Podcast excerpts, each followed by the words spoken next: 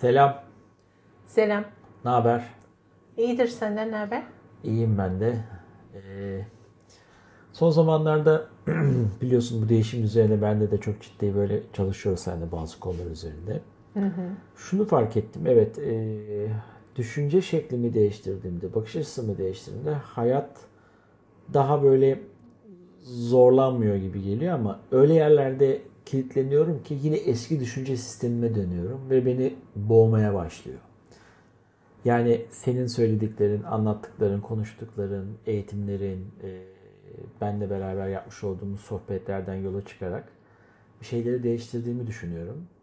Ama yine dön dolaş aynı yere geldiğim her şey için söylemiyorum. Yani bazı konuları çok güzel açtım. İletişim konusunda, ilişkiler konusunda belli yerlere vardım ama düşünce bağlamında bazı konularda yine aynı noktaya geldiğimi hissediyorum ve aynı şekilde o hani fiziksel olarak ifade etmek isterse göğsüm sıkışıyor, karnım ağrıyor. Aşırı öfkelenebiliyorum. Niye böyle oluyor? Şimdi şöyle bir şey var. Bunun birçok sebebi var ve hep bütün sebepler de geçerli aslında. Ah, konuda en çok sevdiğim örneklerden bir tanesi Akıl Oyunları diye bir film vardı hatırlıyorsan. Olmuş bir olay matematik profesörü şizofrendi. Ve her şey problemi çözebilirken bir yerde şizofren olduğunu anladığında olmayan görüntüleri, sesleri duyduğunu anladığı an psikiyatristine şunu söylüyor. Ben bunu kendim çözmek istiyorum bir şekilde beni uyutmayın ilaçlarla ben kendim halledeceğim diyor. Oradaki psikiyatri profesörü de şunu söylüyor. Evet her şeyi çözebilirsin ama unutma. Bu sefer zihninle kendi zihnine karşı savaş veriyorsun. Şimdi herkes bir değişimden bahseder, hani şikayet eder, yaşadığı hayatı şekillendirmek ister, özgür değilim der. Ama değişim hiç kolay bir şey değil. Çok Kesinlikle. büyük bir farkındalık gerektiriyor. Ve bu e, değişimi seçtiğimiz andan itibaren hani vardır ya böyle kahramanlarda işte aklına gelen Conan'dan tut bir sürü kahramana kadar en son mertebede kendileriyle savaşırlar. Değişim dediğin zaman senin işte o kendinle karşılaşman, kendinle savaşman gerekiyor. Bilinçaltının öyle bir programı var ki ne olursa olsun o kendi gerçekliğini tutmaya çalışıyor. Yani sen diyorsun ki ben mavi istemiyorum diyorsun. Okey al sana bunu vereyim. Bambaşka bir renk diyor. Verdiği renk lacivert. Hı hı. Gene mavinin bir tonu. Senin kırmızıya geçmene kolay müsaade etmiyor. Geçilmez mi? Tabii ki geçiliyor. Tabii ki değişiliyor. Ama burada çok iyi bir gözlemcinin olması gerekiyor ve farkındalık gerekiyor. Biliyor musun hani şöyle bir şey var. Geçenlerde sana gözlük almaya gittik. Aslında onun çok güzel bir örneği var. Sen hani böyle e, daha kare, keskin Dikdörtgen. kenar, dikdörtgen peki. E, öyle bir gözlüğü tercih ediyorsun genelde ve o gözlüğü taktıktan sonra da ailece tanıdığınız bir akrabanızla benzediğin için rahatsız oluyorsun. Çünkü ablanlar falan da sana o X'e benzedin diyorlar, hiç hoş değil diyorlar falan. Sen de her seferinde ben bir daha böyle gözlük almayacağım diyorsun. Ve e, şanssız bir olaydı. Üzüldük ama gözlüğünü kaybettim ve gözlük almak için geçenlerde gittik. Gördüğüm sahneyi anlatıyorum sana. Aynı o almak istemediğin gözlüğün aynısını Kaybettiğim gözünün aynısı. evet evet mavisini alarak taktım ve hey farklı bir şey buldum dedim. İşte tam bilinçaltı böyle bir şey. Aynısını alıyor ve farklı bir şey yaptım diyor. Sonra diyor ki neden hayatım değişmiyor? Hep aynı yerdeyim. Şimdi orada hani yuvarlak e, kesimli olan gözlüğü bir şekilde denedin ve bu sefer ben dış gözlemci olduğum için sana aynı şeyi yaptığını hatırlattığım için farkındalığın kendine geldi ve yeni bir seçim yaptı.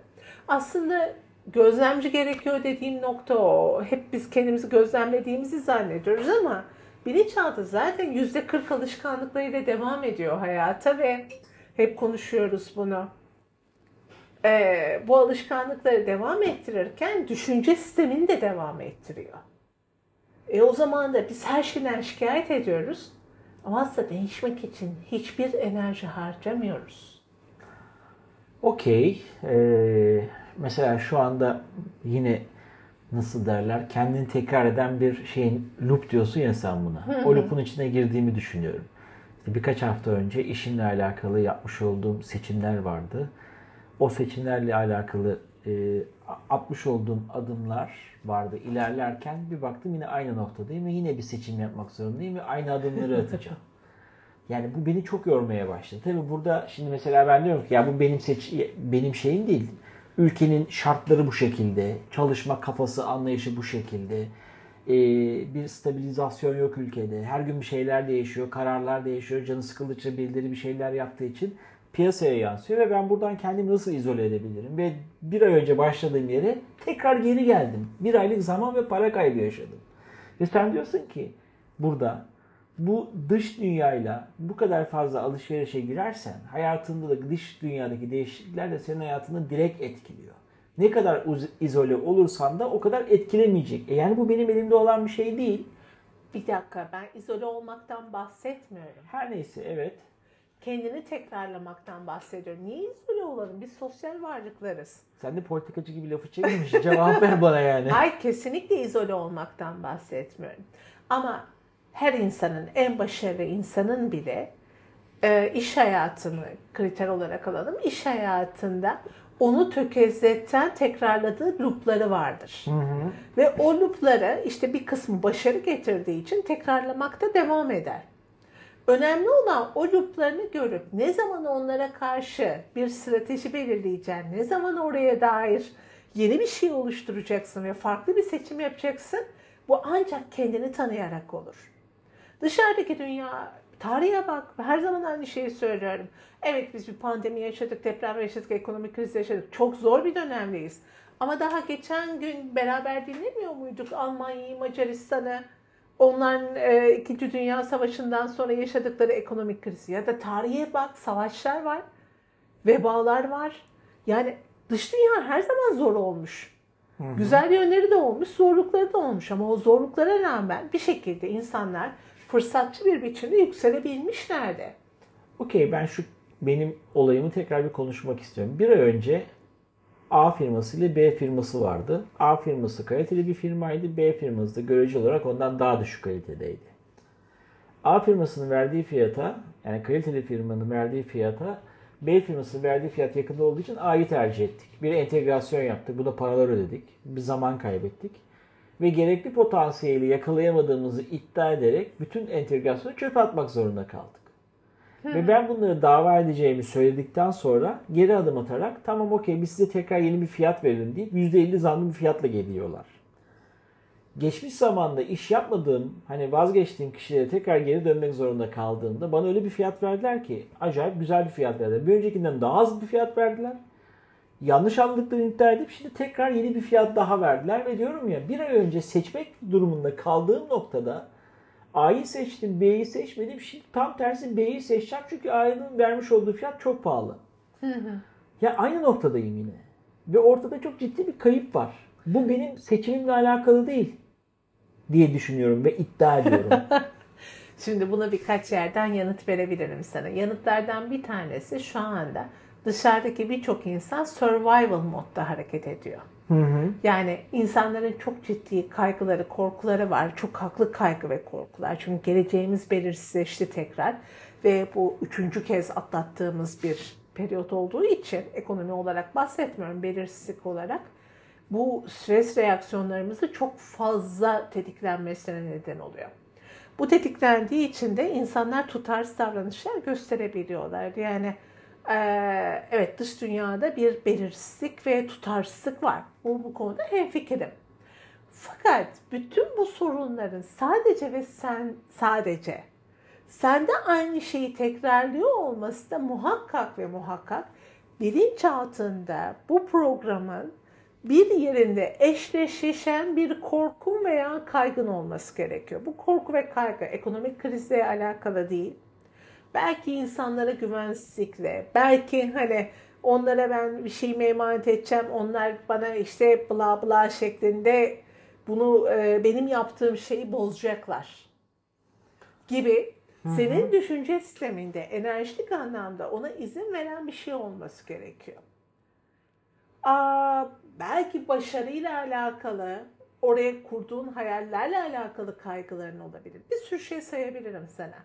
Ama bir tanesine sahip oluyor olman sende kaygı oluşturduğu için o kaygı oluşturan delik diyelim buna. O delikten o dünyanın dış dünyanın belirsiz tutarsızlığının sızmasına sebep oluyor.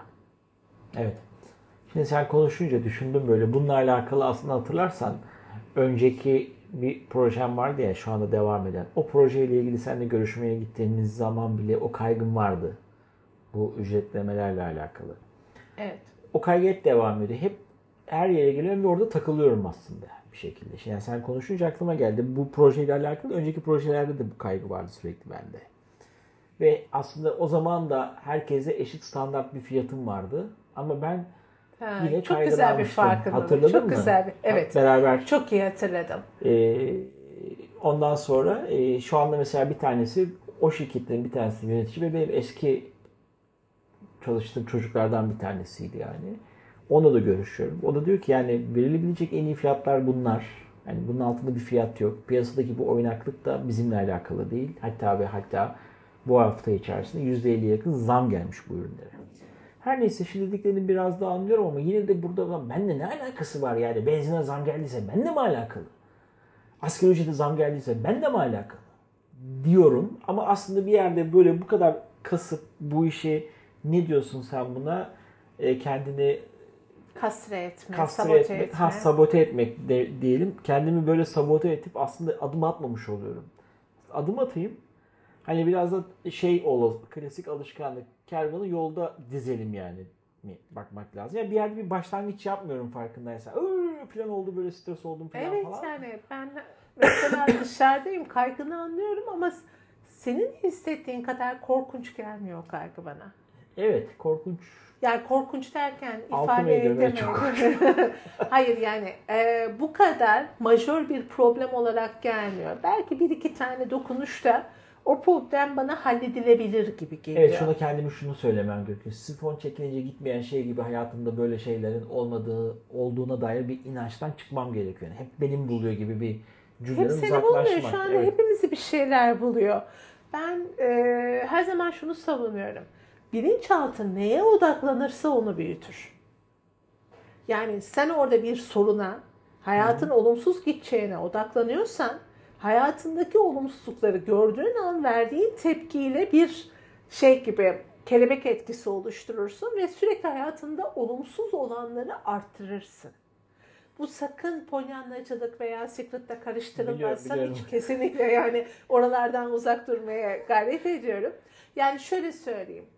Bir tane olay oldu diyelim. Hayat zaten bütünden ibaret. Yani bir negatif bir pozitif hiçbir şey eee, süper pozitif gitmiyor. Çok eğlendin, harika bir gece geçirdin. Yorgun dönüyorsun en basitinden. Yani bir bedeninde ağrıların, sızıların, ayakların sızıyor. Negatifi var. Orada sen şuna da şey yapabilirsin, konsantre olursun. Aa ben çok yaşlandım. Artık işte ayaklarımda bana gece hayatı yaramıyor da diyebilirsin. Ne güzel yorulduk ya. Şimdi yatağa gidip de bir uzanayım da dinleneyim de diyebilirsin. Nasıl yorumladığın çok önemli. Gitmeyerek hiç yorum yapmana gerek kalmaz. Gitmeyerek davranıyor olman senin sadece ve sadece yaşayacağın duyguları yönetemediğin için Kaçman demek oluyor. kaçman demek oluyor. Tabii sevmiyorsan o ayrı.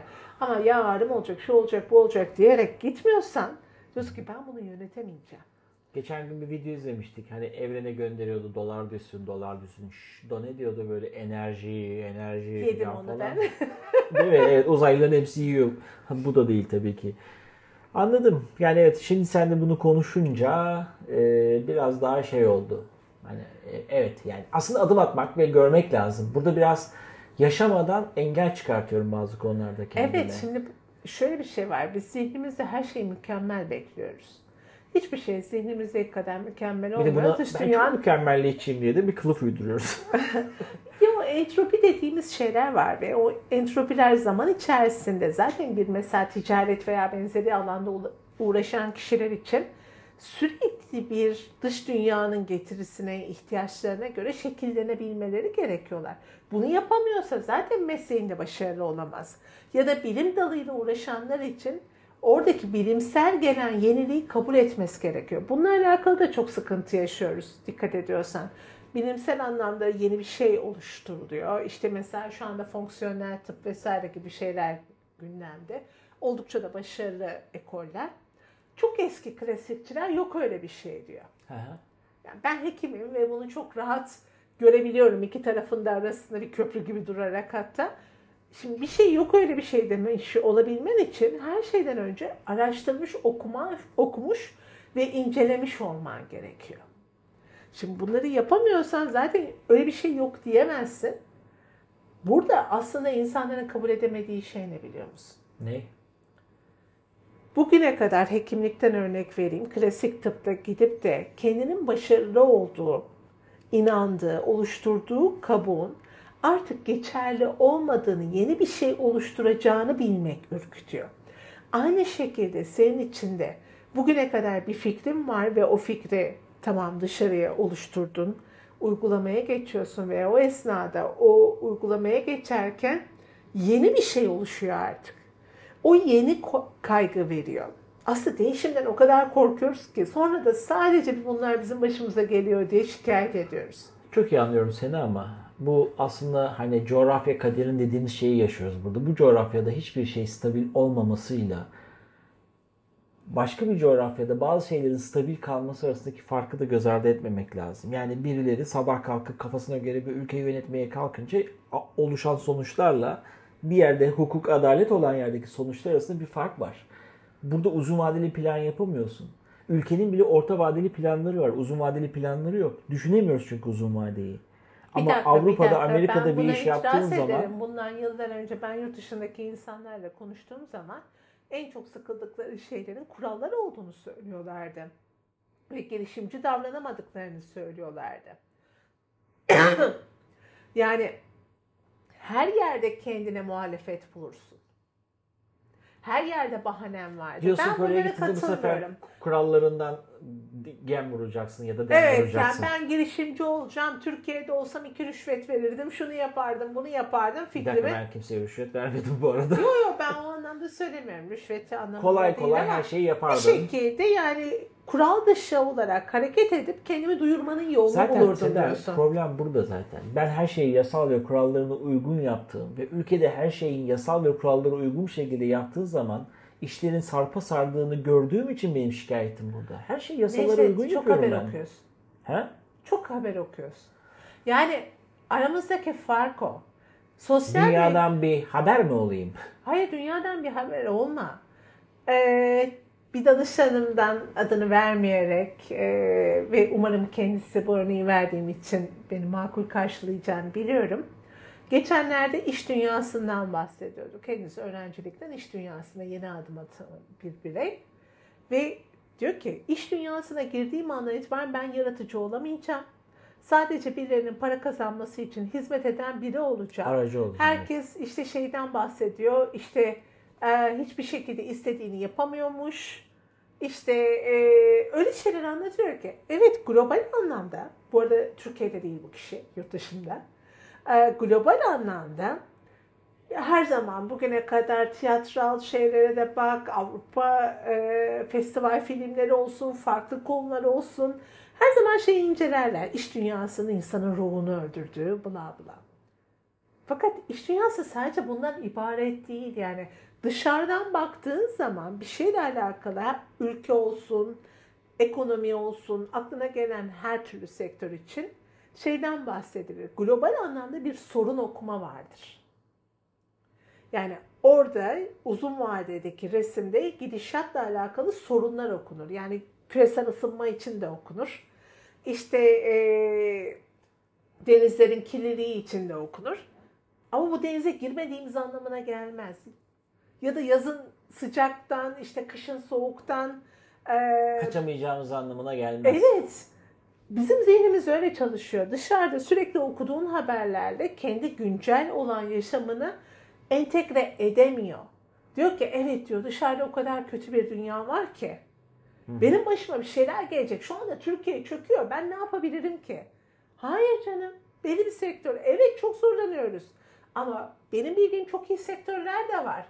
Evet bir tık daha bulundukları konumun altına düştüler. Ama diyor ben başarıma devam ediyorum diyor. Ben çalışmaya devam ediyorum diyor. Evet olanları görüyorum. Tedbirlerimi alıyorum.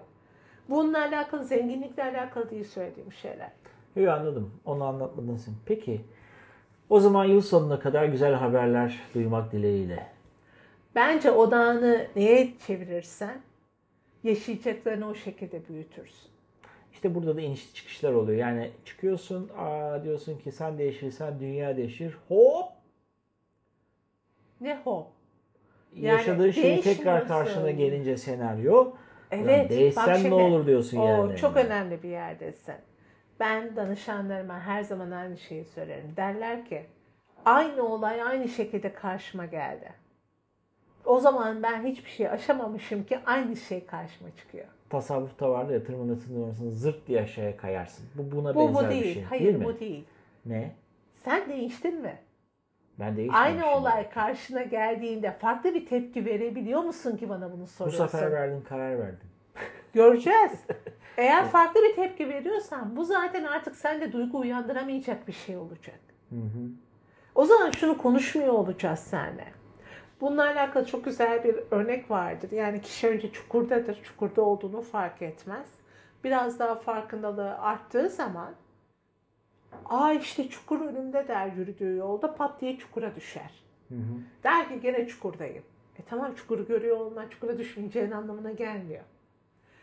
Biraz daha farkındalığı arttığında üçüncü evrede çukur der bu sefer düşmeden yanından geçer.